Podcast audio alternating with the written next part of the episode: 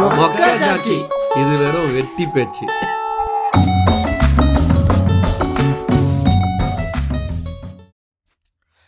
வணக்கம் மக்களே. இன்றைக்கி நம்ம பேச போகிற டாபிக் வந்து சொல்லுங்கள் பாஸ். தக்காளி சட்னி பாசஸ் இல்லைங்க இது ரொம்ப நேரமாக நாங்களே யோசிச்சுட்டு இருந்தோம் இந்த டாபிக் என்ன இதுக்கு என்ன டைட்டில் வைக்கலாம்? அதாவது டாபிக் என்ன பேசுகிறதுன்னு சொல்லிட்டு முடிவு பண்ணிட்டோம். பட் இதுக்கான டைட்டில் வந்து என்ன ஆப்டாக இருக்கும்னதுக்கு நம்ம ப்ரோ தான் வந்து இதுதான் வச்சாகணும்னு சொல்லிட்டு ஒரு தீர்மானம் கொண்டு வந்தார். அந்த தீர்மானத்துக்கு அப்புறமா இதை பேசுனது. அந்த டைட்டில் வந்த கதையை சொல்லிவிடுவோம் ஏன்னா நமக்கு வந்த நமக்கு வந்த ரத்தம் பாஸுக்கு வந்த தக்காளி சட்னி மாதிரி தான். ஏன்னா அவங்களுக்கு பிரச்சனை வந்தால் அவங்க வந்து தேவையானதெல்லாம் செஞ்சுப்பாங்க. நமக்கு ஏதாவது சொன்னால் கண்டுக்க கூட மாட்டாங்க. வேலையிலே புளிவாங்களே அதனால தான் இந்த டைட்டில் நம்ம வச்சது. ஆனா நீங்க மாத்தி சொல்றீங்க. பாஸுக்கு வந்தா தான் ரத்தம். நமக்கு வந்தா ஒரு தக்காளி சட்னின்னு நினைச்சுப்பாரு. தூக்கத்தில் வளர்றேன்னு நினைக்கிறேன் சார் விடுங்க. ஆமாம் பாஸுக்கு வந்தால் ரத்தம் நமக்கு வந்தால் தக்காளி சட்னி. அதாவது மிட் நைட்டில் ரெக்கார்டிங் வச்சா இப்படி தான் ஆக்சுவலாக மிட் நைட் கூட இல்லை. நீங்கள் சொல்கிறத பார்த்தா தான் நம்ம ரெண்டு மணிக்கு ஏஆர் ரஹ்மான் ஸ்டுடியோவில் வந்து ரெக்கார்டிங் போட்ட மாதிரி நினச்சிக்கிட்டு இருக்காங்க. நம்ம பத்தரை மணிக்கு படிச்சிக்கிட்டு இருக்கோம். நீங்கள் நம்ம தூக்கம் வருது ஈக்க வருது நீட்டு இருக்கீங்க. எனக்கு என்னோட பாஸ்னால நடக்க பிரச்சனைகள் தெரியும்ல. எத்தனை நாள் தூங்காமல் இருக்கு தெரியுமா அவங்களுக்கு அதாவது ஓகே ஐ அண்டர்ஸ்டாண்ட் பட் வந்து அதெல்லாம் அடுத்து. கொஞ்சம் கொஞ்சம் இன்ட்ரோலே எடுத்த உடனே உங்கள் புலம்புல ஆரம்பிச்சிட்டிங்கன்னா எப்படி? இருங்க.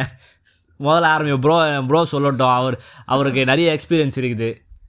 அவர் தான் கரெக்டாக ஸ்டார்ட் பண்ணோம். ஏன்னா அவர் தான் அடித்தளத்துலேருந்து இப்போ பாஸ் ஆகிருக்காரு ஒரு பாஸாகவும் அவர் பேசுவார். சின்ன வயசுலேருந்து அதாவது டூ தௌசண்ட் டூலே வேலை ஜாயின் பண்ணிங்கள ஒரு பழைய ஜென்ரேஷன் பாஸையும் பார்த்துருப்பீங்க இப்போ இருக்க ஜென்ரேஷன் பார்த்துருப்பீங்க. சரி நீங்களே ஸ்டார்ட் பண்ணுங்கள் அப்போ அப்புறம் அப்புறம் நாங்கள் new gen start up boss நான் பேசுகிறேன் எப்படி இருக்காங்கன்னு. ஃப்ரெண்ட்ஸ் இப்போ வந்து இந்த சீசனே வந்து என்ன சொல்கிறது பாசஸ்னால சில பேர் வந்து லீவ் கேட்டு பிரச்சனை அனுபவிச்சிருப்பீங்க. சில பேர் ஏதாவது பர்மிஷன் கேட்டு பிரச்சனை அனுபவிச்சிருப்பீங்க.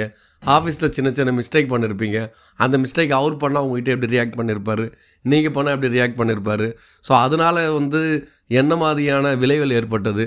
அப்படின்னு என்னோடய கரியர் எக்ஸ்பீரியன்ஸில் நான் பார்த்த பாசஸ்ஸு எப்படி தக்காளி சட்னியாக நமக்கு வந்தப்போ பிஹேவ் பண்ணாங்க. அவங்களுக்கு வரும்போது அவங்க எப்படி ரத்தமாக ஃபீல் பண்ணாங்க? ஸோ அதை பற்றி தான் நான் பேசணும்னு நினைக்கிறேன். பட் நான் சொல்கிறது மேபி சாஃப்ட்வேரில் இந்த மாதிரி பிபிஓ ஃபீல்டு ரிலேட் ஆகாது. பட் நான் இருந்ததெல்லாம் இந்த மாதிரி ஒரு பேங்கிங் செக்டாரில் இருந்திருக்கேன். டெலிகம்யூனிகேஷனில் இருந்திருக்கேன். ரியல் எஸ்டேட் கன்ஸ்ட்ரக்ஷன் ஃபீல்டில் இருந்திருக்கேன். அது பேங்கிங் பேங்கிங் செக்டார்லேயும் இன்டர்நேஷ்னல் கம்பெனிலையும் இருந்திருக்கேன். அஸ் வெல் அஸ் டெலிகாம்லேயும் இன்டர்நேஷ்னல் டெலிகம்யூனிகேஷனில் இருந்திருக்கேன். இங்கே நேஷ்னல் டாப்பர்ன்ற ஒரு பெரிய கம்பெனியில் இருந்திருக்கேன். ஸோ அந்த மாதிரியான கம்பெனிஸில் ஒர்க் பண்ணி அங்கே பாசஸ் எப்படி பிஹேவ் பண்ணாங்க? ஸோ அதை பற்றி தான் சொல்லணும் ஆர்வமாக இருக்கேன். ஸோ முதல்ல என்னென்னா இப்போ நார்மலாக நான் வந்து எமர்ஜென்சின்னு கால் பண்ணுவேன். பஸ் இந்த மாதிரி நான் லீவு என் பொண்ணுக்கு உடம்பு சரியில்லை. ஸோ ஹாஸ்பிட்டலுக்கு கூப்பிட்டு வந்திருக்கேன். ஆ அப்படிங்களா? சரிங்க நீங்கள் பாருங்கள் பார்த்துங்க திருப்பி கால் பண்ணுவார். ஒரு ஒன் ஹவர் கழிச்சு. ஓகே கால் பண்ணுறாரு குழந்தைக்கு எப்படி இருக்குன்னு கேட்குறாரு போல். ஆ குழந்தைக்கு எப்படிங்க இருக்குது ஆ நல்லா இருக்குங்க. இப்போ கொஞ்சம் ஓரளவுக்கு பரவாயில்ல. பட் அட்மிட் பண்ணியிருக்காங்க ட்ரிப்ஸ் ஏற்றிருக்காங்க சரிங்க நீங்கள் பாருங்கள் மந்த் எண்டு கொஞ்சம் நீங்கள் இப்போ இருந்தால் தான் பசங்க ஒர்க் பண்ணுவாங்க. ஃபோனை மட்டும் ட்ராக் பண்ணிங்க. கொஞ்சம் மெயில்கள் வந்தால் கொஞ்சம் லேப்டாப் எடுத்து லைட்டாக கொஞ்சம் ரிவர்ட் பண்ண பாருங்கள் ஸோ கொஞ்சம் அட்ஜஸ்ட் பண்ணி கொஞ்சம் ஒர்க் பண்ணுறேங்கன்னுவார் ஸோ அப்போ தான் நான் ஃபீல் பண்ணேன் ஓகே அவர் ரொம்ப ஆஃபீஸில் ப்ரொஃபஷனலாக இருக்கார். அவர் வந்து ரொம்ப வேலையில் சின்சியராக இருக்கார். அப்ரிஷியேட்டட் எனக்கு வந்து டைம் இருக்கும்போது நான் அப்படியே ஒர்க் பண்ணலான்னு நினச்சிட்டு இருந்தேன். அதே இன்சிடெண்ட் அவர் வீட்டில் அவங்க இப்போ குழந்தைக்கு உடம்பு சரியில்லைன்னு ஒரு இந்த மாதிரி இன்சிடெண்ட் ஆச்சு. டூ டேஸ் அவர் ஃபோன் எடுக்கவே இல்லை. முக்கியமான சில எஸ்கலேஷன்லாம் வந்தப்போ கூட நான் கால் பண்ணேன். அது மாதிரி இல்லைப்பா நான் ரொம்ப பிஸியாக இருக்கேன். நான் வந்து எனக்கு இந்த குழந்தைக்கு உடம்பு சரியில்லை. என்னால் லேப்டாப்போ எதுவுமே என்னால் ரிவர்ட்டே பண்ண முடியாது. எது வந்தாலும் வந்து நீ வந்து நம்ம சூப்பர் பாஸை கூப்பிடு. என்னால் நான் வந்து உனக்கு வந்து ரெஸ்பாண்ட் பண்ணுற மூட்லேயே நான் இல்லைன்னாரு. ஸோ அப்போ தான் இனிஷியல் ஸ்டேஜ்னு நான் தெரிய வந்தது. அவருக்கு வந்தால் ரத்தம். நமக்கு வந்தால் தக்காளி சட்னி. அது கிட்ஸோட இதுவிலே பார்த்துட்டேன். அந்த அந்த ஒரு இன்சிடெண்ட்டில் கரெக்டு நீங்கள் சொல்கிற மாதிரி நம்ம ஃபேமிலி மெம்பர்ஸ்க்கு வந்து ஏதாச்சும் ஒரு ஹெல்த் இஷ்யூவில் இருக்கும்போது நம்ம லாக் ஆகிருப்போம்ல அந்த டைமில் நம்ம வேலை செய்ய சொல்லும்போது ஒரு ஹியூமனாக ஒரு சைக்காலஜியில் யோசிச்சோன்னா யார் வேலை செய்ய முடியும்? நம்ம அந்த ப்ரெஷரில் இருப்போம்ல. நமக்கு வெறுப்பு வந்துடும் அந்த வெறுப்பு நம்ம நம்ம நம்ம கீழே வே- வேலை செய்கிறவங்க மேலே காமிப்போம். ரெண்டாவது விஷயம் வந்து கம்பெனி மேலே வெறுப்பாயிடும். என்னடா இந்த நிலமையில கூட நம்ம வேலை செய்ய விட்றாங்கன்னு அந்த அந்த மாதிரி தாட்ஸ் வந்துடும்ல கரெக்டு தான். இப்போ நீங்கள் சொல்கிற மாதிரி இது ஹெல்த் இஷ்யூன்னு சொல்கிறீங்க இன்னொன்று சில ஆஃபீஸில் வந்து நீங்கள் சாட்டர்டே சண்டேஸில் வீட்டில் இருக்கீங்கன்னா கூட சாட்டர்டே சண்டேங்கிறது வீக்கெண்ட் ஒர்க்குக்கு ஒர்க்குக்கு ஒரு பிரேக்குன்றதுக்காக தான் அந்த லீவுன்றது எனக்கு அன்றைக்கும் வந்து ஃபோனை போட்டு இந்த வேலை பண்ணிட்டியா? அந்த வேலையை முடிச்சிட்டியா? அப்படின்னு டெட்லைன் எக்ஸ்ட்ரான்னு வச்சு இழுத்து வந்து சாட்டர்டே சண்டே ஒர்க் பண்ணுறாங்கன்னா உங்கள் எம்ப்ளாயிஸ்லாம் யார் மேலே தப்பு? ஒன்று நீங்கள் ஹையர் பண்ணுற ஆளுங்களை வந்து கம்மியாக வச்சுருக்கீங்க. உங்கள் ஒர்க்குக்கு தேவையானது ஒரு இருபது பேர்னால் நீங்கள் பத்து பேர் தான் ஹையர் பண்ணி வச்சுருக்கீங்க அர்த்தம். இல்லையா? ஒன்று நீங்கள் வந்து ஒர்க்கை வந்து பத்து பேர் கொடுக்க வேண்டிய ஒர்க்குக்கு பதிலாக எக்ஸ்ட்ரா ஒர்க் எடுத்து வச்சுருக்கீங்கன்னு அர்த்தம். அதை நீங்கள் ஒரு பாஸாக இருக்கிறீங்கன்னா நீங்கள் தான் அதை வந்து கிளாரிஃபை பண்ணணும். புரியுது உங்களுக்கு காசு வந்து மேனேஜ் பண்ணி அப்போ தான் வந்து எம்ப்ளாயீஸை வந்து எக்ஸ்ட்ரா எவ்வளோ ஒர்க் எக்ஸ்ட்ராக்ட் பண்ண முடியுமோ அவ்வளோ எக்ஸ்ட்ராக்ட் பண்ணணும்னு பார்க்குறீங்க பட் ஒரு ரெண்டு நாள் வந்து அந்த ஃப்ரீடம் கொடுத்தீங்கன்னா தான் இன்னும் சொல்ல போனால் இப்போ புதுசாக ஒரு கான்செப்ட் வந்திருக்கு. வீக்லி ஃபோர் டேஸ் ஒர்க்கிங் கொண்டு வரது இப்போ ஒரு ஏழு எட்டு கம்பெனியில் சாரி ஏழு எட்டு கண்ட்ரியில் வந்து இம்ப்ளிமெண்ட் பண்ணுறாங்க பண்ணுறாங்க டாப் எம்என்சிஸ் வந்து அதை இந்தியாவிலே எடுத்துகிட்டு வராங்க. சுவிட்சர்லாண்டில் ஆல்ரெடி பண்ணிட்டாங்க. இப்போ அது எம்என்சிஸ் வந்து எடுத்துகிட்டு வராங்கன்னா அது வேர்ல்டு வைடாகவே வந்துடும் அது. ஸோ இந்தியாவிலேயும் வந்து இருக்கிற சில எம்என்சிஸ் வந்து ஃபோர் டேஸ் ஒர்க்கிங் டேஸ் எடுத்துகிட்டு வராங்கன்னா அப்போ என்ன புரியுது? நீங்கள் ஒர்க்கிங் டேஸை கம்மியாக வச்சிங்கன்னா அந்த ஃபோர் டேஸ் சந்தோஷமாக வந்து ஒரு பத்து பர்சன்ட் வேலை செய்கிறவன் வந்து ஒரு முப்பது பர்சன்ட் வேலை செய்வான். ஸோ அதை வந்து பாஸஸ் வந்து அந்த சைக்காலஜியை பற்றி ஏன் யோசிக்க மாட்றாங்க? ரொம்ப அப்படியே பிளண்ட்டாக யோசிக்கிறாங்க. நிறைய வேலை செஞ்சால் அவங்க நிறைய காசு வரும்ன்ட்டு. இல்லை நீங்கள் கம்மியாக வேலை கொடுத்துட்டு அவனுங்களை வந்து நிம்மதியாக வச்சிட்டீங்கன்னா ஃபுல் எஃபிஷியன்சியோட எரரே இல்லாமல் எரர் ரேட் கம்மியாக வேலை செய்வான். அதை பற்றி யோசிக்க மாட்றாங்கன்னு தெரில. அந்த ஃபோர் டேஸ் ஒர்க்கிங்கில் ப்ளஸ்ஸும் இருக்குது மைனஸும் இருக்குது முதல் விஷயம்னா ஃபேமிலி கூட நல்லா டைம் ஸ்பெண்ட் பண்ணலாம். அது ஒரு நல்ல ப்ளஸ் பாயிண்ட்டு அவங்களுக்கு வந்து ஹாப் ஹாப்பினஸ் எல்லா ஹார்மோன்ஸும் கரெக்டாக நார்மலாக இருக்கனால அடுத்தடுத்த ஜாபில் வந்து நல்ல ஒரு இம்ப்ரூவ்மெண்ட் இருக்கும். பட் இதில் என்ன பிரச்சனை சொல்கிறாங்கன்னா இப்போது எயிட் ஹவர்ஸ் வேலை செய்கிறோன்னா எக்ஸ்ட்ரா ஹவர்ஸ் நம்ம வேலை செய்கிற மாதிரி இருக்கும். ஆறரை மணி நேரம் ஒருத்தன் சிஸ்டம் ஒன்று உட்காந்தாலே நமக்கு லைட்டாக கான்சன்ட்ரேட் பிரேக் ஆகும். ஒரு எட்டு ஹவர் வேலை செய்கிறான் பன்னெண்டு hour twelve hours fourteen hours உட்கார வச்சிட்டான்னா அது அவனால் செய்யவே முடியாதுல்ல. ப்ரொடக்டிவாகவும் இருக்க முடியாது. தூக்கமாக இல்லாமல் போயிடும். அது க- கடைசி அதுக்கப்புறம் அந்த மூணு நாள் நல்லா என்ஜாய் பண்ணிட்டு அடுத்த ரெண்டு நாள் நல்லா வேலை செய்வானே தவிர்த்து அதுக்கடுத்து கொஞ்சம் வேலையும் அவன் செய்கிற வேலையும் கொஞ்சம் கொஞ்சம் கொஞ்சமாக கம்மியாகிட்டே போ வருமோன்னு சொல்லிட்டு இருக்காங்க. சரி அதே மாதிரி வந்து முதல் சொல்கிறது தக்காளி சட்னி இன்சிடென்ட் ஒன்று தக்காளி சட்னி இன்சிடென்ட் டூ நான் சொல்கிறேன் ஸோ டூர் போகலான்னு சொல்லிட்டு ஏப்ரல் மந்த்து நான் பிளான் பண்ணேன். ஸோ எனிவேஸ் வந்து ஃபினான்ஷியல் க்ளோசிங்கில் டார்கெட் ப்ரெஷர்லாம் இருக்கும். நம்மள வந்து லீவ் தர மாட்டாங்க. சரி நம்ம வந்து ஃபினான்ஷியல் க்ளோஸ் ஆகிட்ட பிறகு ஏப்ரல் மந்த் ஒரு டூர் போகலான்னு டூர் பிளான் பண்ணிட்டேன்.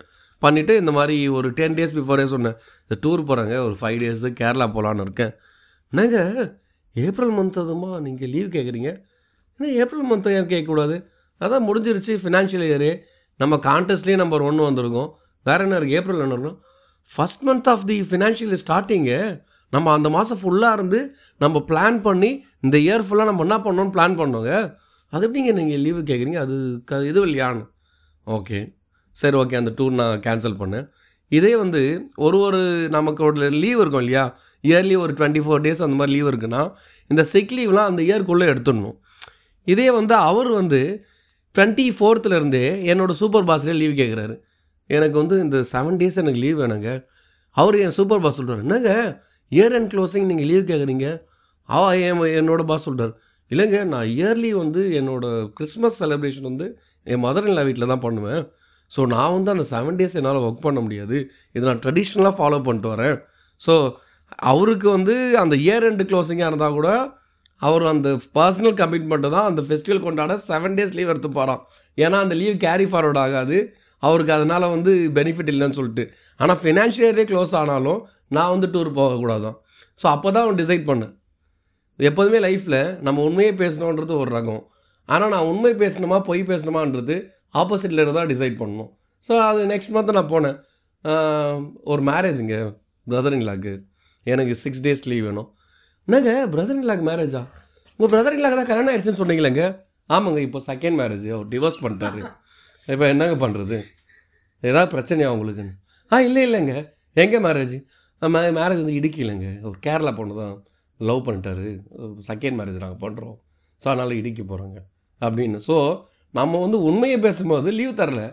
இது வந்து பிரதர் இல்லை ஓன் பிரதர் இல்லை மேரேஜ் அதுவும் செகண்ட் மேரேஜ் அவர் என்ன கேட்குறது நாங்கள் தான் ஃபேமிலியை டிசைட் பண்ணலாம் ஸோ செகண்ட் மேரேஜ் சொல்லி லீவ் எடுத்து நான் போயிட்டு வெக்கேஷன் போயிட்டு தான் வந்தேன். ஸோ அதே அவருக்கு வந்தால் அந்த இடத்துல வந்து ரத்தம்.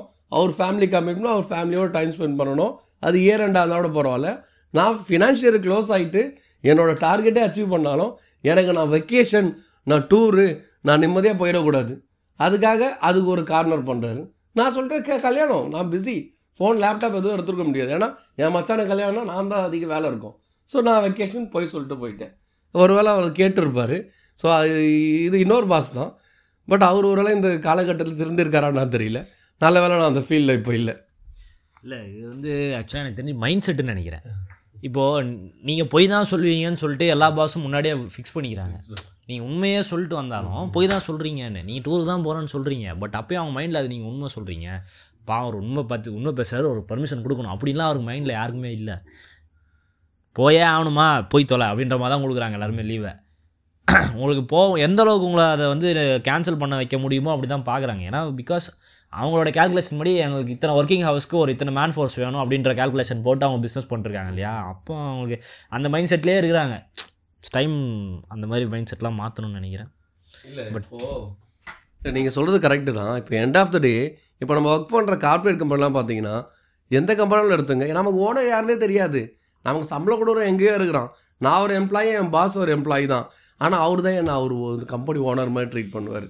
ஆனால் அவரை வந்து என்னோட சூப்பர் பாஸ் அப்படி ட்ரீட் பண்ணுறான்னா அதை அக்செப்ட் பண்ணிக்க மாட்டார். ஏன்னா இஸ் எக்ஸ்பீரியன்ஸ்டுன்றதுனால ஸோ நான் எக்ஸ்பீரியன்ஸ்டு ஆகிறதுக்கான ஆப்பர்ச்சுனிட்டியே இல்லை. இந்த மாதிரி பாஸ்கிட்ட வேலை செய்ய நாங்கள் எக்ஸ்பீரியன்ஸ்ட் ஆகுது. ஸோ ஒரு த்ரீ இயர்ஸ் அப்போ கூட ஒர்க் பண்ணேன். ஸோ அடுத்தது அனதர் கம்பெனி ஆஃபர் மூவ் ஆகிட்டு அங்கே இருக்க தக்காளி சட்னி பாசஸ் நோக்கி அங்கே மூவ் ஆகிட்டேன் பட் எங்கேயோ நான் எத்தனை வருஷம் மூவ் ஆனாலும் அந்த தக்காளி சட்னி பாசஸ் அந்த எல்லா இடத்துலையும் இருக்காங்க. ஸோ அது நம்ம அவாய்டே பண்ண முடியாது. இப்போ நீங்கள் சொன்னீங்கல்ல நீங்கள் சொன்ன மாதிரி இப்போ நம்ம கண்ட்ரீஸில் வந்து ஸ்டார்ட் அப்ஸோ இல்லை கொஞ்சம் ந- நிறைய ஐடி கம்பெனிஸில் வந்து ப்ராஜெக்ட் நிறைய வாங்கிடுறாங்க. மேன் ஃபோர்ஸ் கம்மியாக வச்சுக்கிறாங்க. ஸோ அவங்களுக்கு வந்து காசு கம்மியாக யாருக்கும் வந்து நிறைய வந்து சம்பளத்துக்கு கொடுக்குற மைண்ட் செட்டில் கிடை கிடை இல்லை. நிறைய ப்ராஜெக்ட் வச்சுருந்து கொஞ்சோண்டு ஆளை வச்சு நிறைய காசு பார்க்கணுன்னு தான் பார்க்குறாங்க. ஸோ அதனால் வந்து அவங்களுக்கு ஒர்க்கும் வந்து அவங்க டெலிவரி தரும்போது குவாலிட்டியாக வர மாட்டுது. என்ன ரூம்மேட் இருக்கார்ல ஒருத்தர் ஹெச்ஆராக இருக்கார்ல அவர் ரெண்டு கம்பெனிக்கு வந்து ஹெச்ஆராக இருக்கார். அது ஒரு வினோதமான கம்பெனி ஒரு கம்பெனி ஆஸ்திரேலியாவில் இருக்குது இன்னொரு கம்பெனி இந்தியாவில் இருக்குது ஆஸ்திரேலியா இருக்கிற ஓனர் ஐ மீன் ஆஸ்திரேலியாவில் இருக்கிற அந்த கம்பெனியை மேனேஜ் பண்ணுறவர் வந்து தெளிவான ஆள் அங்கே நல்ல ப்ராஜெக்ட்ஸில் வந்து நல்லா பிக்கப் ஆகி ஓடிக்கிட்டு இருக்கு. இந்தியாவை மேனேஜ் பண்ணுறாருல்ல அந்த கம்பெனி ஊற்றிக்கிச்சு லிட்டரலாக உப்புமா கம்பெனியாகவே ஆயிடுச்சு அது. சரியா? நிறைய இப்போ வந்து அந்த கம்பெனிக்கு வந்து எம்ப்ளாயீஸ் கம்மியாகிட்டாங்க வந்து வந்தவங்களாம் போயிட்டாங்க. கம்பெனி வந்து சரியாக நடத்தலை. வந்த ப்ராஜெக்ட்ஸ் கையில் இருந்த எல்லா ப்ராஜெக்ட்ஸும் போயிடுச்சு. பிகினிங் ஸ்டேஜில் ரெண்டு ப்ராஜெக்ட் வச்சுருந்தாங்க. அதை வச்சு தான் ஓட்டிக்கிட்டு இருக்காங்க இப்போ. இப்போ வந்து அந்த கம்பெனியோட நிலமை எல்லாம் தெரிஞ்சிச்சு. இப்போ அவர் ஹச்ஆர் வேறு இருக்கார். இப்போ வந்து சாட்டர்டே சண்டே கூட அண்ணன் சொல்கிற மாதிரி உட்கார வச்சு ரெக்ரூட் பண்ணு. ஆள் எடு ஆள் எடுன்னு சொல்லி டார்ச்சர் பண்ண. அவர் உட்காந்து டெய்லி வந்து அந்த கம்பெனி யாருமே வர மாட்டேறாங்க யா எவனை கூப்பிட்டாலும் வர மாட்றானுங்க அவன் கேட்குற சம்பளமும் தர மாட்டேறாங்க எப்படி வருவானுங்க அப்படி சொல்லிட்டு அவர் டெய்லி புலம்பிட்டு தான் இருக்காரு.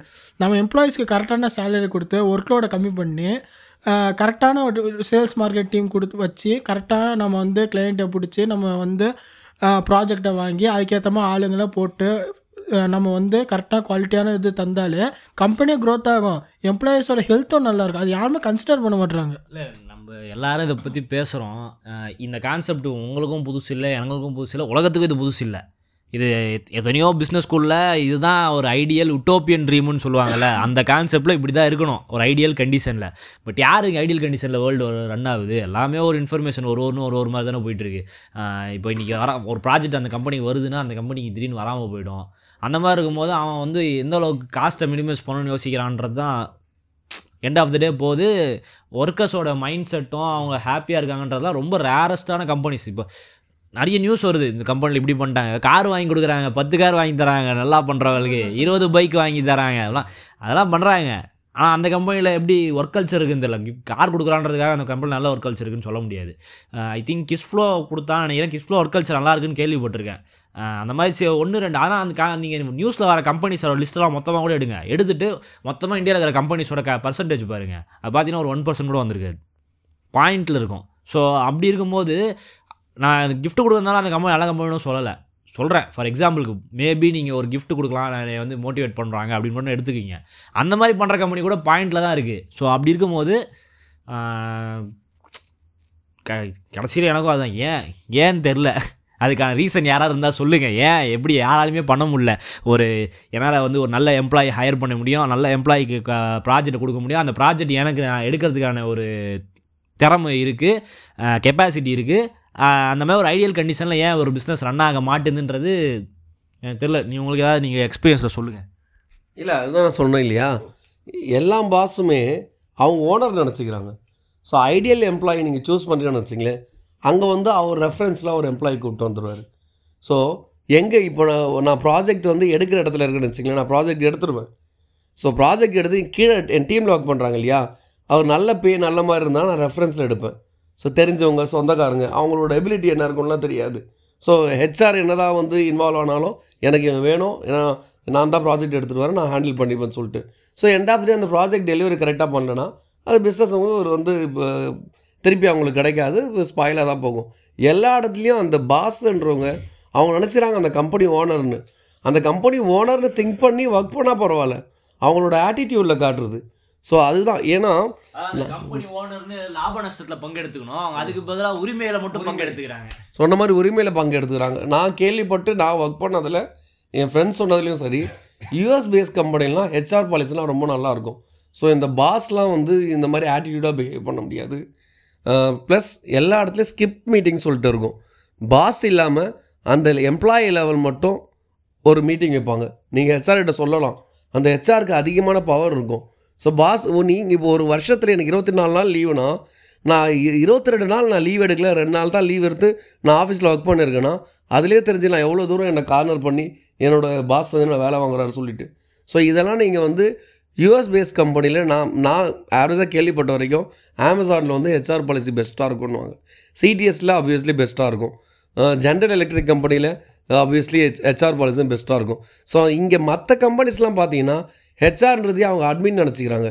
ஒரு ஃபெஸ்டிவல் செலிப்ரேட் பண்ணுறது அது அது சம்மந்தமாக ஒரு என்ன சொல்கிறது ஒரு கேக் கட்டிங் அதெல்லாம் பண்ணுறது எப்போது இயர்லி ஒன்ஸ் அப்ரைசல் வந்ததுன்னா அது சம்மந்தமாக டேட்டா அந்தந்த பாசஸ் கொடுக்குற டேட்டாவை அப்லோட் பண்ணி அதை பேஸ் பண்ணி அவங்களே வந்து ப்ரொமோஷன் தருது இவங்க வேலிடேட் பண்ணுறதில்ல ஹெச்ஆர்ன்றவங்க எம்ப்ளாயோட பர்ஃபார்மன்ஸ் வேலிடேட்டே பண்ணுறதில்ல அந்த பாசஸோட ரெக்கமெண்டேஷன் மட்டும் வேலிடேட் பண்ணி தான் ப்ரொமோஷன்லாம் தராங்க. இங்கே இப்போ இருக்க கார்ப்பரேட்ஸில் ஸோ அதனால தான் அந்த தக்காளி சட்னி பாசஸ்லாம் இன்னும் நாட்டில் அதிகமாகிட்டு தான் போகிறாங்க அதனால் வந்து உண்மையாக ஒர்க் பண்ணுறவனோட பல பேரோட க்ரௌத் வந்து இன்னும் கொஸ்டின் மார்க்காக தான் இருக்குது இதை கேட்குற நிறைய ஃப்ரெண்ட்ஸ் அதை ஃபீல் பண்ணியிருப்பாங்க இப்போது இந்த காலகட்டத்துலேயும் இப்போ லாஸ்ட்டாக முடிஞ்ச பொங்கலுக்கும் பாவம் எத்தனை பேர் அவங்க பாஸ்கிட்ட லீவ் கேட்டாங்க தெரியல. மேபி அவர் வந்து உங்களுக்கு லீவ் கொடுத்துருக்க மாட்டார். பட் அவர் ஒர்க் ஃப்ரம் ஹோம்ன்ற ஆப்ஷனில் அவர் சொந்த ஊருக்கு போயிருப்பார். இதெல்லாம் உங்கள் லைஃப்பில் ஃபேஸ் பண்ணியிருப்பீங்க இல்லை அவர் வந்து மேபி அவர் கிறிஸ்மஸ் செலிப்ரேட் பண்ணுற ஆளாக இருந்தாருன்னா லாஸ்ட் மந்த்து ஒரு டென் டேஸ் லீவ் எடுத்திருப்பாரு. ஆனால் உங்களுக்கு பொங்கலுக்கு த்ரீ டேஸ்க்கு எதுக்கு லீவ்னு கேட்டிருப்பாரு. இதெல்லாம் நீங்கள் வந்து எக்ஸ்பீரியன்ஸ் பண்ணியிருப்பீங்க ஸோ அது அதுதான் நான் சொல்ல வரேன். இந்த தக்காளி சட்னி ப்ராசஸை உங்களுக்கு தெரிஞ்சு நீங்கள் எப்படி அவாய்ட் பண்ண நினைக்கிறீங்க? அது நான் நீங்கள் கேட்ட கேள்வி கரெக்டு தான். இதுக்கான பதில் நிறைய பேருக்கு தெரில எனக்கும் தெரில தான் பட் மேபி இருக்கலாம். அப்படின்னா ரெண்டு ஒரு நான் நான் நிறைய பேர் என்கிட்ட வந்து ஒரு ஆஃபீஸில் புதுசாக சேரும்போதெல்லாம் எனக்கு சஜஸ்ட் ஐடியாஸ் கொண்டு வந்து ஏற்கனவே கார்ப்பரேட்டில் ஒர்க் பண்ணிருந்தவங்க எனக்கு சஜஸ்ட் பண்ணதுன்னா ஒன்று கார்ப்பரேட் பாலிடிக்ஸ் உள்ள நுழையாதீங்க. உங்கள் பாஸ் வந்து அவரோட சூப்பர் பாஸை பற்றி உங்ககிட்ட வந்து புலம்புவார் ஏதாவது சொல்லுவார். நீங்கள் அது எசப்பாடும் பாட வேண்டாம் இல்லைன்னும் பேச வேண்டாம். நீங்கள் பாட்டுக்கு வந்து காதில் வாங்காத மாதிரியே உங்கள் வேலையை பார்த்துட்டு போங்க. அவர் அதை பற்றி பேசினாலே முடிஞ்ச அளவுக்கு டைவர்ட் பண்ண பாருங்க. அதே மாதிரி வேறு யாராவது வந்து உங்கள் பாஸை பற்றி உங்ககிட்ட புலம்புனாலும் நீங்கள் திருப்பி ரிட்டன் புலம்ப ஆரம்பிச்சு வச்சுக்கோங்களேன் உங்கள் இன்ஃபர்மேஷன் அங்கே போய் பரவுது. அது எப்படி போகுன்றதே தெரியாது. ஸோ பேசிக்கான விஷயம் வந்தீங்களா? உங்கள் வேலையை பற்றி எப்படி நீங்கள் அந்த கம்பெனி ஓனர் இல்லை அது உங்களுக்கு நல்லா தெரியும். அந்த கம்பெனி என்ன நடந்தாலும் வந்து முன்னேறி போகிறது இறங்குறது இதெல்லாம் அந்த கார்ப்பரேட் லேடருங்கிறதே மறந்துடுங்க நீங்கள் போன வேலையை பற்றி மட்டும் யோசிங்க. அடுத்த வேலைக்கு நான் எப்போ போவேன்றதை பற்றி யோசிச்சுட்டு இருந்தீங்க வச்சுக்கோங்க. அதுக்காக நான் வேலை பார்க்கணும் வந்து உங்களுக்கு உங்கள் பின்னாடி இன்னொருத்தன் குடி வெட்டிட்டு இருப்பான். நீங்கள் போன வேலையை பார்த்து கண்ணை மூடிட்டு செஞ்சுட்டு கம்முன்னு வெளியே வந்துருங்க. ஆறு மணி ஆஃபீஸ் முன்னாடி டானு வெளியே கிளம்பிடுங்க அங்கே வந்து அவங்க ஆஃபீஸில் ஒர்க் பண்ணுறவங்க கூட டைம் ஸ்பெண்ட் பண்ணுறேன் எம்ப்ளாயீஸோட வந்து நல்ல ஒரு கொலாபரேஷன் வைக்கிறேன். Employees are never your friends colleagues are your acquaintance they are not your friends அதை மண்டியில் ஏற்றுங்க அது ஒரு முக்கியமான பாயிண்ட்டு நீங்கள் சொன்ன மாதிரி கரெக்டாக தான் நீங்கள் சொன்னீங்க. இதுக்கு முன்னாடி ஹெச்ஆர் டிபார்ட்மெண்ட்டில் வந்து இன்டர்னை வேலை செய்வாங்க என்னோடய ஹெச்ஆர் ஹெட்டு ரொம்ப நல்லவர். எப்படி சொல்லணும்னா ஒரு ட்ரீம் பாஸ்ன்னு சொல்லிடலாம். சரியா? எல்லாரும் எம்ப்ளாயீஸோட அந்த குறைகள் எல்லாம் தெரிஞ்சுப்பார். தெரிஞ்சு அதுக்கேற்ற மாதிரி தான் பிளான் போடுவார். ஆனால் அவர் எழுந்த இடம் வந்து சரியானது இடம் கிடையாது. அவரோட ஹையர் அத்தாரிட்டி வந்து கொஞ்சம் சரியில்லை. என்ன தான் அவர் நல்ல நல்ல ஹச்ஆர் பாலிசி போட்டாலும் அவர் வந்து இம்ப்ளிமெண்ட் பண்ண மாட்டார். அந்த மாதிரி ஒரு நல்ல கம்பெனி வச்சுக்கோங்களேன். இப்போது அவர் அவர் அண்ணா இப்போ அண்ணா சொன்ன மாதிரி தான். அவர் எனக்கு எனக்கு மெயினாக கொடுத்த அட்வைஸ் என்னென்னா ஃபேமிலி ஃப்ரெண்ட்ஸு தனி. ஆஃபீஸு ஃப்ரெண்ட்ஸு தனி. இவங்க ரெண்டு பேரும் ஃபேமிலி ஃப்ரெண்ட்ஸ் கிட்ட பழகுன மாதிரி இவனுங்கிட்ட பழகுனேன்னா உனக்கு எப்போ வேணால் குழி தோணுவானுங்க உனக்கு யார் எப்படின்னு தெரியாது. அவங்கள எப்படி எங்கே வைக்கணுமோ அங்கே வச்சுக்க. இங்கே எப்படி வச்சுக்கணும் எங்கே வைக்கணும் அங்கே வச்சுக்கன்னு தான் சொல்லுவாங்க. அவங்க அவங்க ஃப்ரெண்ட்ஸே இல்லைங்க. அதுதாங்க சொல்ல வரேன். நீங்கள் எம்ப்ளாயி ஃப்ரெண்ட்ஸுன்ற நினைக்காதீங்க.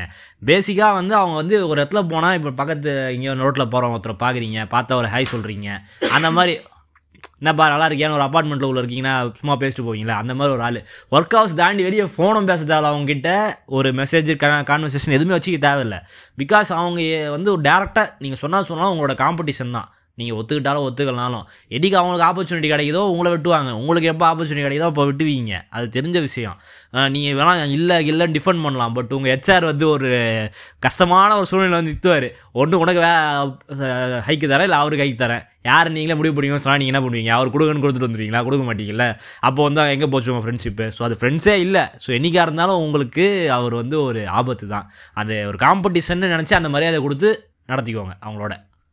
அதனால தான் நம்ம அவங்க ஆஃபீஸ் ஃப்ரெண்ட்ஸை சொல்ல கொலீக்ஸ் கொலீக்ஸ் சொல்லிகிட்டு இருக்கோம் கரெக்டாக ரெண்டாவது விஷயம் என்னென்னா இப்போது மார்க்கெட்டிங் டீமில் வந்து நம்ம கம்பெனியில் ஏற்கனவே ப்ராடக்ட்ஸ்லாம் வந்து நம்ம யார் நம்ம கிளைண்ட்ஸ் கிட்டலாம் பேர் கெட்டு போயிடும். சேல்ஸ் மார்க்கெட்டிங்லாம் சரியா? இப்போது அந்த ப்ராடக்ட்டை மறுபடியும் மறுபடியும் போய் பிச் பண்ணி மறுபடியும் போய் போய் மறுபடியும் போய் விற்க சொல்லும்போது அவங்க கிளைண்ட்ஸ் வந்து இந்த மாதிரிலாம் குறை இருக்குப்பா அப்படின்னு சொல்லிட்டு அது யாரும் வாங்குறதுக்கு வாங்க மாட்றாங்க. ஸோ நமக்கு நம்ம தலைமையில உட்கார நம்ம பாஸ் இருக்காங்களே ஏன் இந்த- இந்த டார்கெட்டை நீ முடிக்கலன்னு சொல்லிட்டு நம்மளை வந்து ப்ரெஷர் பண்ணுறாங்க பட்டு கம்பெனி சைட்லேயும் ப்ராடக்ட்லேயும் வந்து நமக்கு வந்து பிரச்சனை இருக்குது அதனால தான் அவங்க வந்து கிளைண்ட்ஸ் யாரும் மா- மாற்ற மாட்டுறாங்க இது ஆர்கனைசேஷன் சைட்லேயும் வந்து ப்ராடக்டை வந்து இம்ப்ரூவ் பண்ணுறதுக்கும் நினைக்க மாட்டுறாங்க கடைசியில் மாட்டிட்டு முடிக்கிற எண்ணமும் நாமளாக தான் இருக்கும். ஸோ இதுக்கு வந்து க- இது நம்ம நாட்டில் மட்டும்தான் இப்படியா? இல்லை எல்லா நாட்டிலையும் இப்படி தான் நடக்குதா? என்ன ஒன்றும் தெரிய மாட்டேங்குது. நீங்கள் ஏற்கனவே மார்க்கெட்டிங் சேல்ஸில் இருந்திருக்கீங்களே நீங்கள் கொஞ்சம் சொல்லுங்கள் நீங்கள் உங்கள் எக்ஸ்பீரியன்ஸ் ஷேர் பண்ணுங்கள் ஏன்னா ப்ராடக்ட்டே நல்லா இருக்காது கிளைண்ட்ஸும் வாங்க தயாராக இருக்க மாட்டேன். இருந்தாலும் கையில் காலில் விழுந்து நம்ம இது அவங்க மண்டையை கழுவி மறுபடியும் மறுபடியும் அவங்க போய் கொடுக்க வேண்டியதாக இருக்கும். So target month and target quarter quarterly target அது மாதிரிலாம் பண்ணும்போது நாம் ஃபீல்டில் இருக்கிற வந்து நிறைய வந்து ப்ரெஷர் அனுபவிக்கிறாங்க. அதை பற்றி நீங்கள் கொஞ்சம் சொல்லுங்கள் இல்லை அது வந்து நம்ம பார்ட் ஆஃப் அவர் ஜாப் தான். எனக்கு இந்த வேலை தான் தெரிஞ்சு தான் நான் அந்த கம்பெனியில் ஜாயின் பண்ணுறேன் அவங்க என்ன ப்ராடக்ட் விற்கிறாங்க எனக்கு தெரியும். அந்த ப்ராடக்ட் என்னால் சேல் பண்ண முடியுமா இல்லையான்னு நான் டிசைட் பண்ணிட்டு தான் நான் கம்பெனியில் ஜாயின் பண்ணுறேன் அது என்னோட சேலஞ்ச் தான். அது ஒரு ஒருத்தரோட இண்டிவிஜுவல் பர்ஃபார்மன்ஸும் அவங்களோட என்ன வே ஆஃப் அப்ரோச்சை தான் இருக்குது ஸோ அது வந்து அந்த ப்ராடக்ட்டை பற்றி நம்ம சொல்ல முடியாது. எனக்கு அது அதில் எனக்கு அவ்வளோ உடன்பாடு இல்லை. அது மாதிரி நீங்கள் சொன்னதில் ஃப்ரெண்ட்ஸ் சொன்னீங்க இல்லையா? எனக்கு க கலீக்ஸ் நீங்கள் சொல்கிற மாதிரி அந்த மாதிரி வந்திருக்கு. ஆர்கியூமெண்ட்டும் வந்திருக்கு அந்த மாதிரி வந்திருக்கு. என்னோடய க்ளோஸ் ஃப்ரெண்ட்ஸ் ஒரு ரெண்டு மூணு பேர் இப்போ பார்த்தீங்கன்னா நான் அப்போதுலேருந்தே மேஜராக வந்து நான் ரெண்டட் ஹவுஸ் தான் அதிகமாக இருந்திருக்கேன். ஸோ அப்போது நான் வந்து எனக்கு ஏரியா ஃப்ரெண்ட்ஸ்டே கிடையாது. ஒரு ஒரு ஏரியாவில் இருப்பேன். ஸோ அப்புறம் வந்து கொஞ்சம் ரெண்ட் இன்க்ரீஸ் ஆகும்போது சென்னையில் கொஞ்சம் தள்ளி போவேன். அந்த மாதிரி நான் ரெண்டட் ஹவுஸ்லேயே இருக்கேன் எனக்கு ஏரியா ஃப்ரெண்ட்ஸே கிடையாது. ரிலேட்டிவ்ஸு அதை விட்டால் நான் காலேஜ் படித்த ஃப்ரெண்ட்ஸு அதை விட்டால் நான் ஒர்க் பண்ண இடத்துல ஒரு ஃப்ரெண்ட்ஸ் தான். ஸோ அதில் நான் ஒரு டுவெண்ட்டி இயர்ஸ் ஆஃப் கரியரில் ஒரு நாலஞ்சு ஃப்ரெண்ட்ஸ் எப்போதுமே இன்னமும் என் கூட வராங்க. ஸோ அந்த கலிகை நீங்கள் சொன்ன மாதிரி எல்லாருமே ஃப்ரெண்ட்ஸாக இருக்க மாட்டாங்க. பட் அதுலேயும் நமக்கு வந்து பெஸ்ட்டான ஃப்ரெண்ட்ஸும் கிடைப்பாங்க. ஸோ அந்த அந்த பெஸ்ட்டான ஃப்ரெண்ட்ஸ் வந்து நம்ம கஷ்டப்படுற சுச்சுவேஷனாக நம்ம கூடவும் இருந்திருக்காங்க. எனக்கு இன்னும் இருந்திருக்காங்க. ஒ- ஒரு ஃப்ரெண்டு பார்த்தீங்கன்னா எனக்கு ஒன் மந்த் முன்னாடி ஜாயின் பண்ணார் ஒரு கம்பெனியில் நான் ஒன் மந்த் லேட்டாக தான் ஜாயின் பண்ணேன். ஜாயின் பண்ணப்போ என்னை பார்த்து தன்னாட்டலாம் என்ன நியூ ஜாயினியான்ற மாதிரி கேட்டார். எனக்கு செம்ம காண்டு. யார் இவன்? நம்ம காலேஜ் படிக்கிற ஸ்டூடெண்ட் மாதிரி இன்னும் நியூ ஜாயினியான்னு கேட்குறான் ஹெட் வைட்டா அப்படின்னு சொல்லிட்டு இவனும் கேரக்டரே சரியில்லை நினச்சேன் பார்த்தா அவன் தான் என் கூட இத்தனை வருஷமாக ஃப்ரெண்டாக ட்ராவல் பண்ணுறான் நான் ஒரு பிரச்சனையில் ஒரு கம்பெனியில் ரிசைன் பண்ணிட்டு வந்துட்டேன். கேள்விப்பட்டு ஸ்ட்ரைட்டாக வீட்டுக்கு வந்துட்டான். ஏன்டா அவசரப்பட்ட? ஏன்டா நீ இது மாதிரி பண்ணிட்ட? கொஞ்சம் வெயிட் பண்ணுறான் நான் அவனை ரெஃபர் பண்ணுறேன்டா அப்படின்னு நம்மளோட பர்சனல் பெயினை அவன் எடுத்துக்கிட்டு டேரெக்டாக வீட்டுக்கே வந்துட்டு இன்னும் ஒரு ஒரு என்ன சொல்கிறது ஒரு டூ தௌசண்ட் செவன்லேருந்து ஃப்ரெண்டு ஃபிஃப்டீன் இயர்ஸாக இன்னமும் அவன் க்ளோஸ் ஃப்ரெண்டாக தான் இருக்கிறான். எப்போது வீட்டில் ஏதாவது ஃபங்க்ஷன்னா அவன் நம்பர் எனக்கு எப்போதும் மைண்டில் எடுத்தனால நான் அவன் நம்பர் சேவ் பண்ணவே மாட்டேன். ஸோ இப்போ வாட்ஸ்அப்லாம் வந்த காலத்தில் வந்து நான் ஒரு இன்விடேஷன் எல்லாருக்கும் அனுப்புகிறேன்னா கூட அவனோட நம்பர் நான் சேவ் பண்ணுறதுனால நான் மறந்துடுவேன். ஸோ அந்த வீட்டில் ஏதாவது ஃபங்க்ஷன்னா அன்னைக்கு காலையில் தான் அவன் ஞாபகம் தான் வரும். கால் பண்ணுவேன். டேய் வீட்டில் ஃபங்க்ஷன்றா நீ என்னைக்கிடா ஆணுவான் இன்றைக்கி தான்டா சொல்ல மறந்துட்டேன்டா. சாரிடான்னு சரி விட்றா. நான் வந்துடும்டானுவான் ஃபேமிலியோடு தான் வருவான். ஸோ நான் வந்து முன்னாடிலாம் நினைப்பேன். ஒரு ஃபங்க்ஷனுக்கு சொன்னால் நம்ம போயிட்டு தலையை காட்டினா போதும்னு.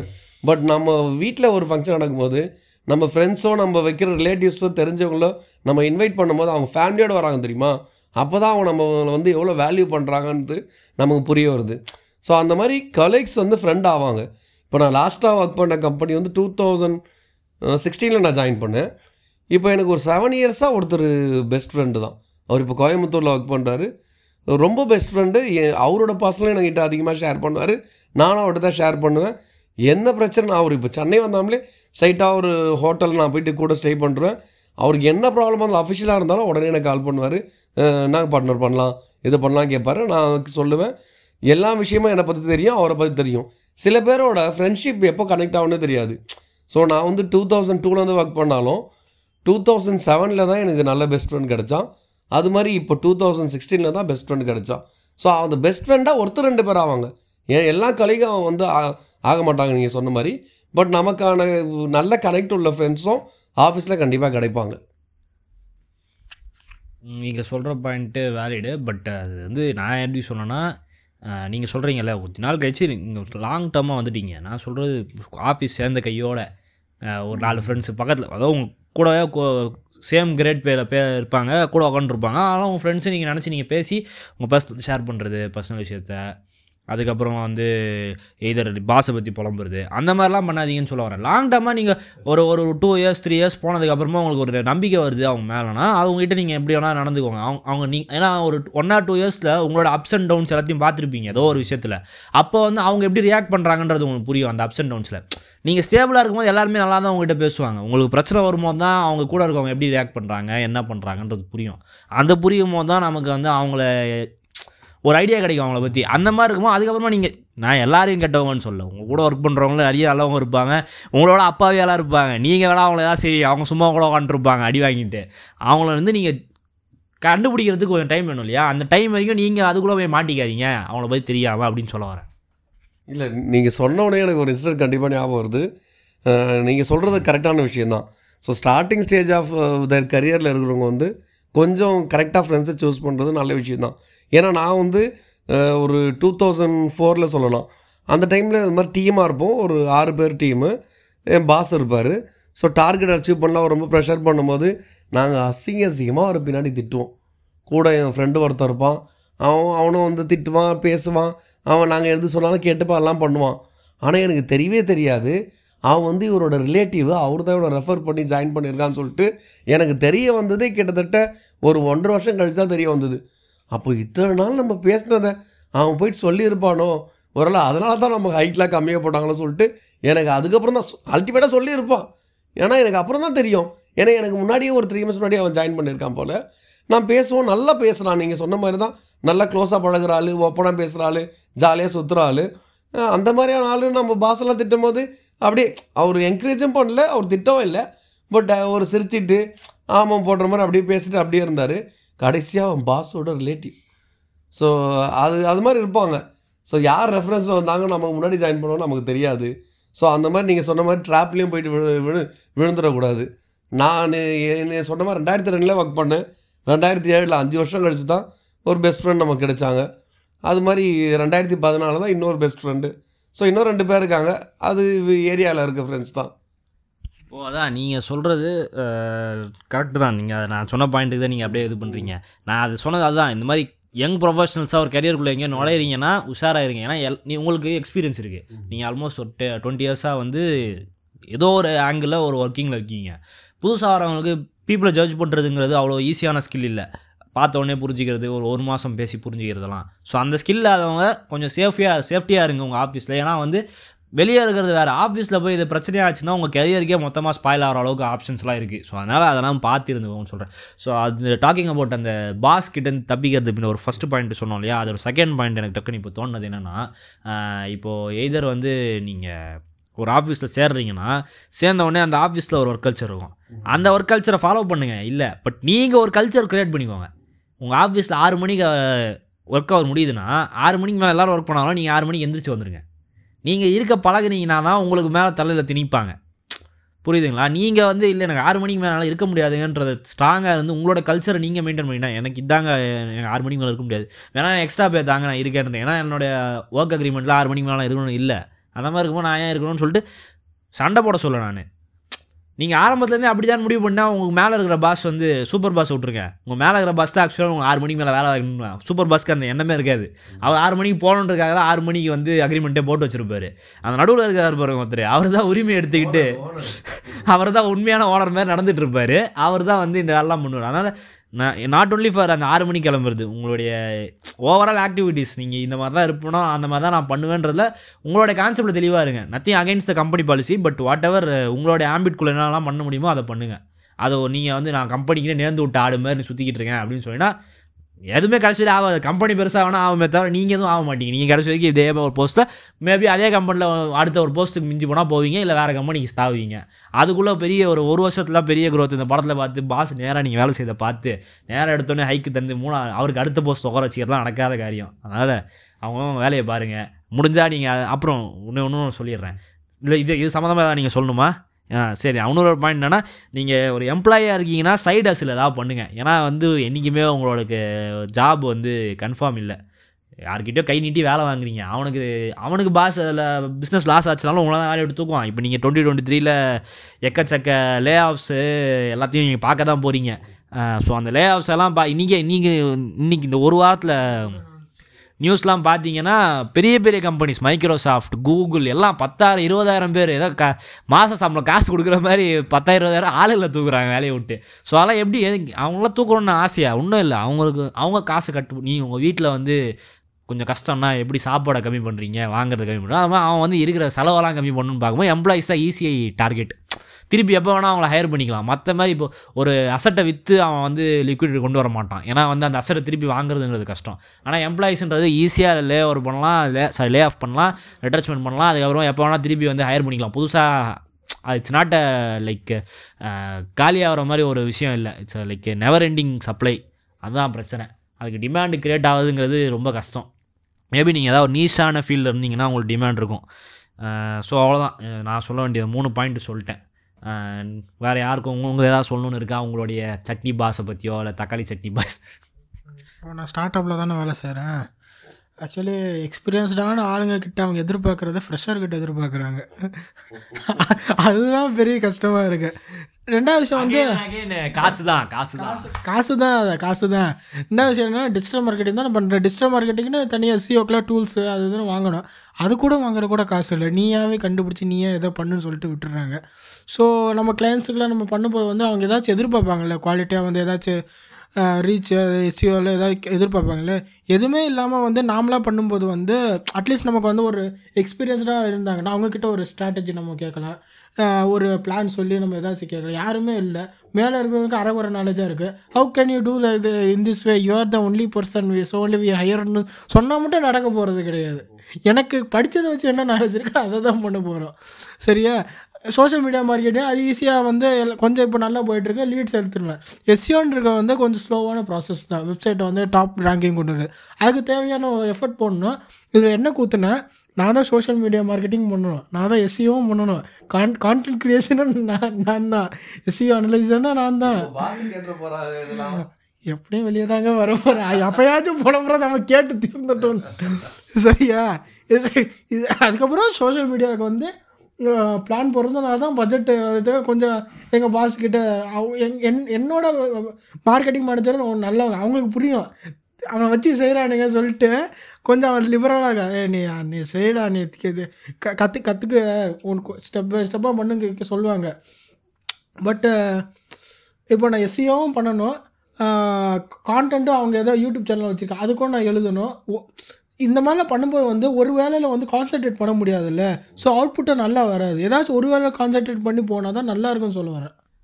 நீங்கள் சொல்கிறது வந்து ஆக்சுவலாக பிரச்சனைன்னு சொல்ல முடியாது. இது வந்து ஒரு ஒரு type of way of working ஒரு கம்பெனியில் உனக்கு வந்து வெறும் சோஷியல் மீடியா மார்க்கெட்டிங் மட்டுமே கொடுக்குறானா வெறும் டிஜிட்டல் மார்க்கெட்டில் கண்டென்ட் கிரியேஷன் மட்டுமே கொடுக்குறானா நீங்கள் கண்டென்ட் கிரியேஷன் மட்டும்தான் பழகிருக்கீங்க. அது மட்டும் தான் தெரியும். இப்போ உங்களுக்கு சொல்லித் தரதுக்கு ஆள் இல்லைனாலும் நீங்கள் ஒரு ஸ்டார்ட் அப்பில் ஒர்க் பண்ணும்போது உங்களுக்கு இப்போது அந்த டிஜிட்டல் மீடியாவோடைய ஃபீல்டில் ஏ டு செட் எல்லாமே உங்களுக்கு தெரியுது. புரியுதுங்களா? என்ன பண்ணணுன்றது எல்லாத்துக்குமே நீங்கள் தான் ஆளினால் அழகுராஜா மாதிரி அந்த ஆஃபீஸ்க்கு நீங்கள் அந்த ஆஃபீஸ் விட்டு வெளியே வந்தீங்கன்னா அந்த ஆஃபீஸ் எதுவும் பண்ண முடியாது. ஆனால் நீங்கள் போய் அதே மாதிரி இன்னொரு ஆஃபீஸ் ஆரம்பிக்க முடியும். கேபிட்டல் அதெல்லாம் விட்டுருங்க. பட் உங்களுக்கு ஓரளவுக்கு ஒரு நை ஒரு சிக்ஸ்டி செவன்ட்டி பர்சன்டேஜ் வந்து அந்த ஆஃபீஸை எப்படி ரன் பண்ணுறதுங்கிற ஒரு ஐடியா கிடச்சிரும். அது வந்து நீங்கள் ஒரு பெரிய கார்பரேட் கம்பெனி போனால் டிவைட் அண்ட் ரூல் பாலிசி தான். உங்களுக்கு பண்ணுற வேலைக்கு அடுத்து என்ன ஸ்டெப்புன்றது உங்களை த- உங்களுக்கு ஒன்றுமே தெரியாது. ஐடி கம்பெனியில் அதே தான் அவன் நீ ஐடி கம்பெனியில் வேலை செய்கிறவங்ககிட்ட அவன் வெப்சைட் டெவலப்மெண்ட் பண்ணுறான்னு சொல்லுவான். சரி நான் பண்ணி தரேன் நான் ஒரு ப்ராஜெக்ட் தரேன் பண்ணி தரியா அப்படின்னு கேட்பேன். அவன்கிட்ட கேட்டால் அவன் வந்து எனக்கு பேக் எண்ட் மட்டும்தான் எனக்கு ட்ரைனிங் கொடுத்துருக்காங்க. ஃப்ரண்ட் எண்ட் எனக்கு சுத்தமாக தெரியாது. அது வேறு டிபார்ட்மெண்ட் அவன் எனக்கு சுத்தமாக ஐடியா இல்லைன்றோம் ஏன் அது? ஏன்னா நீ வந்து தனியாக நீ எதுவுமே பண்ண முடியாது. புரியுதுங்களா? அதுவே நீங்கள் ஸ்டார்ட் அப்பில் ஒர்க் பண்ணால் ஃப்ரண்ட் அண்டு பேக் எண்ட் எல்லாம் நீங்கள் தான் ரெடி பண்ணுவீங்க. நீங்கள் சொல்கிற மாதிரி எக்ஸ்பீரியன்ஸ் நல்லா கெயின் பண்ண முடியுது. இல்லை என்ன பிரச்சனைனா எஸ்சிஓக்கு வந்து நம்ம கரெக்டாக வந்து எஃபர்ட் போட்டு நம்ம பண் பண்ணால் தான் வெப்சைட்டை வந்து கரெக்டாக கொண்டு வருவோம் அதுக்கு தேவையான நமக்கு டூல்ஸ் வேணும்ல. அது அது கூட அவங்க வந்து ப்ரொவைட் பண்ண முடியாதப்போ வந்து கொஞ்சம் கஷ்டமாகுது. அதான் அதான் பிரச்சனை. வேற ஒன்றும் இல்லை.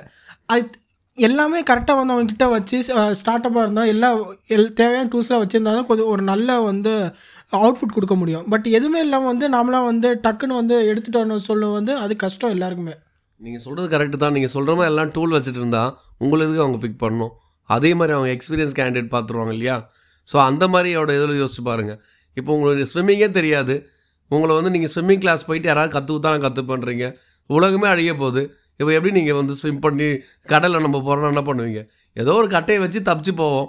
அந்த மாதிரி நீங்களே கட்டையை வச்சு இப்போ தப்பிச்சு போடணும் பாருங்கள் அந்த கம்பெனியோட நிலைமை வந்து ஆக்சுவலாக ஏதோ சுனாமி வருதுன்ற மாதிரி நிலமையில அவங்க இருப்பாங்க. ஒரு ஸ்டார்ட் அப் கம்பெனியோட நிலைமை எப்பயுமே அப்படி தான் இந்த மாதத்துக்கான வர வரவு செலவு எப்படி மேனேஜ் பண்ணுறதுன்றது தான் அவங்களுடைய பெரிய கோலாகவே இருக்கும். நீங்கள் இங்கே அச்சீவ் பண்ணி காமிச்சிட்டிங்கன்னா இந்த கம்பெனி நீங்கள் தான் பெஸ்ட் எம்ப்ளாயி அது மட்டும் இல்லாமல் இங்கே கற்றுக்கிட்ட விஷயம் நீங்கள் வேறு எங்கே போயிட்டு சொல்லலாம். என்டையர் மார்க்கெட்டிங் நீங்கள் என்ன பண்ணுறீங்க SEO marketing digital marketing team நான் தான் லீட் பண்ணுறேன் நான் தான் அதோட என்கிட்ட five members are reporting to me so நான் இதெல்லாம் பண்ணுறேன் அதெல்லாம் பண்ணுறேன் நீங்கள் சொல்லிக்கலாம். நீங்கள் என்ன பண்ணுறீங்களோ பண்ணலையோ. நீங்கள் தான் அந்த டிபார்ட்மெண்ட் ஹெட் இப்போ. இப்போது எந்த டூல் இல்லாமலே வந்து நெ- நிறைய பேக் நிறைய விஷயத்த வந்து வெப்சைட் கொஞ்சம் டாப்பாக கொண்டு வந்து வந்து வர- வர முடியுது. கொஞ்சம் ஒரு டூல் மட்டும் வாங்கி தந்துட்டாங்கன்னா நம்மளால பண்ண முடியும். பட் அது ரொம்ப சீப்பு தான். பட் அது அது கூட செலவழிக்கும் போது அவங்க யோசிக்கிறாங்க. அந்த மாதிரி விஷயம் தான் கொஞ்சம் கஷ்டமாக இருக்கு. எனக்கு வேறு ஒன்றும் இல்லை. நீங்கள் ஒரு டூலு ஒரு ஆயிரம் ரூபாய் தானே அப்படி யோசிக்கிறீங்க. நீங்கள் ஆனால் ஒரு கம்பெனியாக யோசிச்சு பாருங்கள் கம்பெனிக்கு அது ஒரு பாலிசி நீ ஒரு டூல் எடுத்துகிட்டு வந்து உள்ள கம்பெனி இம்ப்ளிமெண்ட் பண்ணுறதுங்கிறது முதல் விஷயம். அந்த டூலுக்கான காஸ்ட்டுங்கிறது பெரிய விஷயமே இல்லை ஆயிரம் ரூபாய். அந்த டூலுக்கான ட்ரைனிங் கொடுக்கணும் உங்களுக்கு. உங்களுக்கு தெரியுதுன்னு வச்சுக்கோங்க. உங்களுக்கு அடுத்து வேறு யாராக வரானா அவனுக்கு அந்த டூல் யூஸ் பண்ண தெரியணும். அந்த டூல் யூஸ் பண்ணுறதுக்கான கேட்டி பண்ணுறதுக்கு அந்த கம்பெனி ரெடியாக இருக்கணும். அதுக்கப்புறமா வந்து இந்த ப்ராசஸிங் எடுத்துகிட்டு வரதுக்கு அந்த அந்த டூலை வச்சு அடுத்த ஸ்டெப் இருக்கும் பார்த்தீங்களா ஸ்டாண்டர்ட் ஆப்ரேட்டிங் ப்ரொசீஜர் அந்த கான்செப்டை கொண்டு வரணும். அதை ஃபுல் ப்ரொசீஜரை கொண்டு வரதுக்கு அவன் பண்ணுற செலவு வந்து பார்த்தீங்கன்னா அந்த டூலுக்கு செலவு பண்ணுறதோட நாலு மடங்கு அதிகமாக இருக்கும். அதுக்கு ஒரு மேனேஜரை போடணும். அந்த எஸ்ஓபியை கரெக்டாக ஃபாலோ பண்ணுறதுக்கு ஸோ இத்தனை ப்ராசஸ் இருக்குது நீங்கள் ஒரு டூல் தானே நாளைக்கு வாங்கி உள்ளே போட மாட்டீங்களா? என்னங்க? என் வீடு மாதிரி கேட்குறீங்க நீங்கள் அந்த மாதிரிலாம் பண்ண முடியாதுங்க கம்பெனியில் வாங்கி வாங்கி கொடுத்தப்பறம் நீங்கள் போயிட்டீங்கன்னா அந்த டூல் என்ன ஆகுது? அந்த டூல் உங்களுக்கு மட்டும் தான் யூஸ் பண்ண தெரியாது. அந்த டூலை வேறு யாருக்கும் யூஸ் பண்ண தெரியாது. நீங்கள் கேட்டி பண்ணுறது ரெடியாக இருப்பீங்க. நான் திடீர்னு ஃபோன் ஆஃப் பண்ணிட்டு கம்பெனி வரல வேறு கம்பெனி வேலைக்கு போய்ட்டு நீங்கள் ஏற்கனவே கம்பெனி வெளியே போகிறீங்க இதில் நீங்கள் போய் மார்க்கெட்டிங் பண்ணாதீங்க. இந்த மாதிரிலாம் போயிட்டு டூலை வாங்குன்னு வாங்கினதுக்கு அப்புறமா பண்ணுறதுக்கு யூஸ் பண்ண தெரியும் சரி புதுசாக ஒரு நாள் ஹயர் பண்ணுறாங்க அவங்களுக்கு இதுக்கு நீங்கள் நீங்கள் சொன்னீங்கன்ற நம்பிக்கையில் அவங்க ஒரு கம்ப ஒரு டூலை வாங்கிட்டாங்கன்னா அவங்க அடுத்து ஹயர் பண்ணுற ஆளுக்கு அந்த டூல் தெரியுதான்றதை வச்சு தான் அவங்க ஹயர் பண்ண முடியும் நிலைமைக்கு வந்துருவாங்க. அந்த டூல் தான் அவங்களுடைய மெயின் ரெக்குயர்மெண்ட் ஆகிடும் அப்புறமா. அவங்க ஒரு இடத்துல போய் லாக் ஆகிப்பாங்க அதெல்லாம் அந்த அதனால் இது ஒரு கா கம்பெனியாக யோசிச்சு பார்த்தீங்கன்னா உங்களுக்கு நிறைய ப்ரொசி பெரிய ப்ரொசீஜர் புரியுதுங்களா? அதனால் சரி ஓகே நம்ம இதோட இன்றைக்கி இந்த தக்காளி பாஸ்ன்னு சொல்லிட்டு ஆக்சுவலாக நம்ம கார்ப்பரேட் கைக்கூலிகள் ஆகிட்டோம் கார்ப்பரேட்டுக்கு சப்போர்ட் பண்ணி தான் பேசிக்கிட்டு இருக்கோம் இல்லை எண்டில் திடீர்னு கேட்குறவங்களுக்கு கடைசியில் நம்ம பேசுறதெல்லாம் பார்த்தா என்ன கார்ப்பரேட்டுக்கு சப்போர்ட் பண்ணிட்டு இருக்காங்க? இல்லை அவங்களுக்கும் கஷ்டங்கள் இருக்குது எம்ப்ளாயிஸும் கஷ்டங்கள் இருக்குது நம்ம எல்லா பக்கமும் இருக்கிறத பற்றி பேசிக்கிட்டு இருக்கோம் அவ்வளோதான் என்னென்ன பெஸ்ட் ப்ராக்டிசஸ் யார் யார் என்ன மாதிரி மாற்றலாம் இப்போ இவர் சொன்ன சஜஷன் ஒரு எம்ப்ளாயியாக சொன்னார். அது ஒரு பாஸால் ஏன் பண்ண முடியாதுன்றதை நம்ம யோசிக்கிறோம். அதே மாதிரி எம்ப்ளாயீஸோடைய பிரச்சனையை ஏன் பாஸ் பண்ணக்கூடாதுன்றதை பற்றி நம்ம சிலது பேசுகிறோம் அவ்வளோதான் ஸோ குட் பை பீப்புள் மறுபடியும் இன்னொரு ஒரு பாட்காஸ்ட்டில் வேறு ஒரு நல்ல டாபிக் கூட சந்திப்போம். இப்படிக்கு பை இப்போதைக்கு பை அடுத்த பாட்காஸ்ட்டில் சந்திக்கிறோம். பாய் பாய் பாய் பாய்